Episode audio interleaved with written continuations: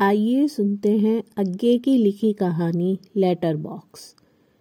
शरणार्थी कैंप में मेरा अपना कोई नहीं था, पर जिन अपनों का पता लेना चाहता था, प्राय सभी का कोई ना कोई साथी वहाँ मिल गया, और सबकी खबर मुझे मिल गई।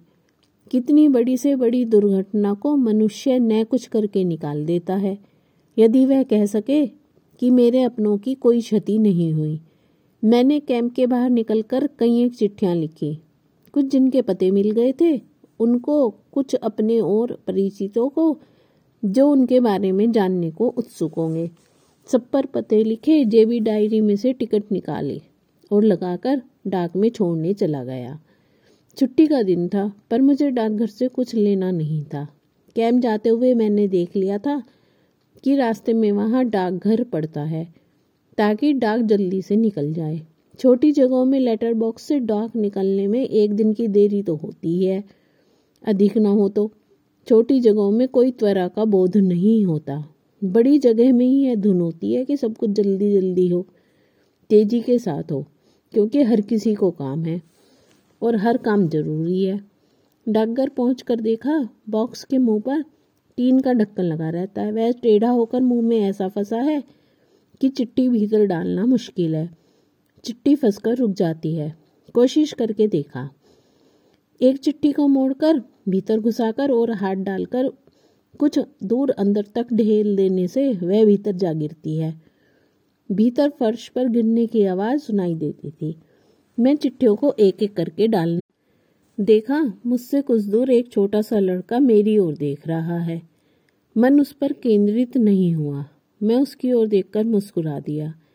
बच्चों के लिए लेटर बॉक्स ताजमहल और पिरामिडों से कम पात्रता नहीं रखते। संसार के साथ अचरजों में स्थान पाने का। यह मुझे अपने बचपन से याद था। भीतर छिट्टी छोड़ दें और जहाँ चाहे पहुँच जाए।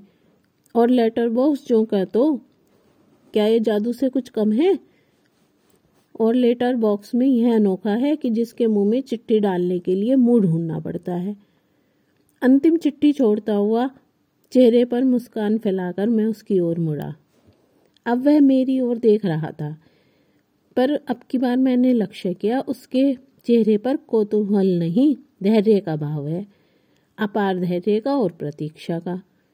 मैंने लेटर बॉक्स से हाथ निकाला और जाने को हुआ। किस लड़के ने सहसा साहस बटोर कर पूछा जी इसमें कहाँ की चिट्ठी जाती है? मैंने कहा, सब जगह की। तुझे कहाँ भेजनी है चिट्ठी? बाबूजी को। हाँ मगर वहाँ कोई जगह भी तो हो। कहते कहते मैंने मुड़कर देखा, उसके हाथ में एक कुचला मुचला पोस्ट कार्ड है। मैंने उसके लिए हाथ बढ़ाकर कहा, देखूँ? उसने कुछ अनाश्वस्त भाव से पोस्ट कार्ड मेरी ओर बढ़ाया। मैंने उसे हथेली पर भी सीधा किया और देखा कि पोस्ट कार्ड पर मोटे मोटे अक्षरों में कुछ लिखा है, पर पते की जगह खाली है। मैंने हंसकर कहा, पता भी तो लिखना होगा पगले, क्या पता है? सो तो बाबूजी बताएँगे, मुझे क्या मालूम? आवाज़ रुआसी हो गई और मैंने देखा कि होठों की कोर काँप रही है। मैंने तरीक नरम होकर कहा, तुम्हारा घर कहाँ है? शेखपुरे. अब स्थिति बिजली की तरह कौन कर मेरी समझ में आ गई। मैंने उसे ध्यान से देखा। उम्र कोई पाँच वर्ष उजला रंग। यद्यपि इस समय मैल की धारियों ने उसे छिपा लिया था। तन पर फटी कमीज। गहराई जो निरी बचपन की नहीं, एक छिपाव, एक कठिन और एक दूरी हुए भूरी आँखें। मैंने और भी नरम स्वर में पूछा। शेखपुरे में कहा, बीरावली, बाबूजी तेरे वहीं हैं? नहीं, वहाँ से तो चले थे। तू यहाँ किसके साथ आया? एक आदमी के साथ। कौन आदमी? नाम नहीं पता? नहीं। रास्ते में था।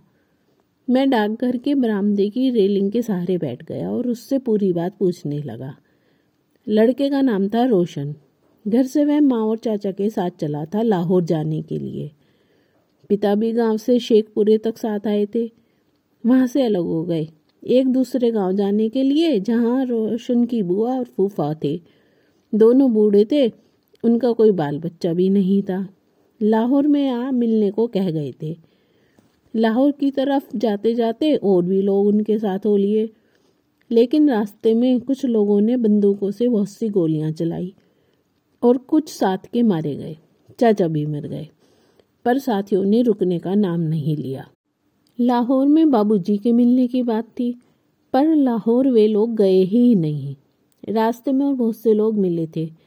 उन्होंने कहा, लाहौर जाना ठीक नहीं, इसलिए रास्ते में से मुड़ गए। दूसरे दिन फिर दो चार लोग गोलियों से मर गए। एक जगह बहुत लोगों ने लाठी और कुल्हाड़ी लेकर हमला किया। जमकर लड़ाई हुई, पर हमला करने वाले बहुत थे।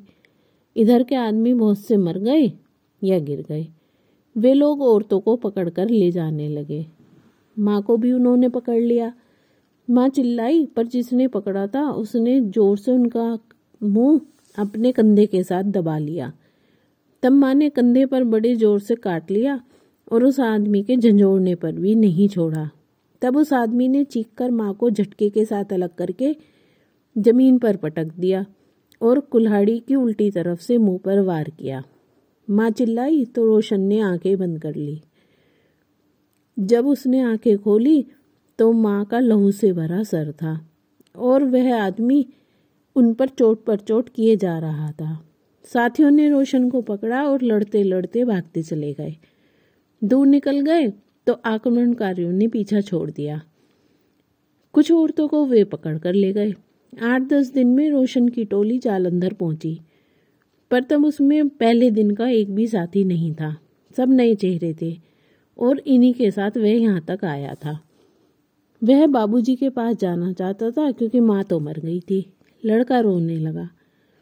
रोता जाता था, कान ही आगे कहता जाता था। मैं और भी पूछ सकता था, पर आगे जानने से क्या होता? मैंने कहा, रोशन, तू कैंप में लौट जा और वहीं रह। मैं तेरा नाम और कैंप का पता रेडियो से खबर करवाऊँगा। तेरे बाबूजी अगर सुनेंगे तो चिट्ठी लिखेंगे, फिर यहीं कैंप में आ सकेंगे, समझा? मैं उसकी पीठ थपथपा उठा। मेरी चिट्ठी? मैं भी तो उन्हें लिखना चाहता हूँ। वह टिटक गया। हाँ तेरी चिट्ठी। आगे क्या कहूँ? बच्चे से धोखा करना बहुत बड़ा पाप है। मैंने कहा, इस कार्ड को तू शेखपुरी गाँव के पते पर डाल दे। हम्म वहाँ से तो चले गए। बुआ के गाँव गए थे, वहीं का पता? वहाँ तो उनको लेने गए थे। वहाँ बैठे थोड़ी ही रहेंगे। ठीक कहते हो बेटा। लड़के का तर्क बिल्कुल ठीक है। मैं उसे क्या बताऊँ कि कहाँ का पता लिखे? जिससे पत्र उसके बाबूजी को मिल ही जाए। सोचकर मैंने कहा, लेकिन वहाँ से डाक खाने वाले आगे भेज देंगे। जहाँ तेरे बाबूजी गए होंगे।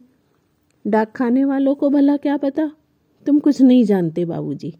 चिट्ठी मुझे दे दो।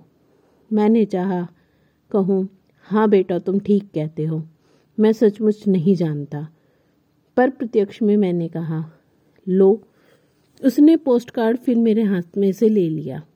मैंने मेहनत से उसे सीधा किया था उसने फिर उसे कसकर पकड़ा और पहला सा मरोड़ दिया। मैं धीरे धीरे वहाँ से हटकर चलने लगा। चलते चलते मैंने देखा उसके चेहरे के आँसू सूख गए हैं और वही धैर्य का, सीमाहीन धैर्य का भाव उसके चेहरे पर लौट आया है कि शायद मेरे बाद जो चिट्ठी छोड़ने आए, वह मुझसे अधिक जानता हूँ और वह उसे बता सके कि वह अपनी चिट्ठी किस पते पर छोड़े ताकि वह बाबूजी को मिल जाए।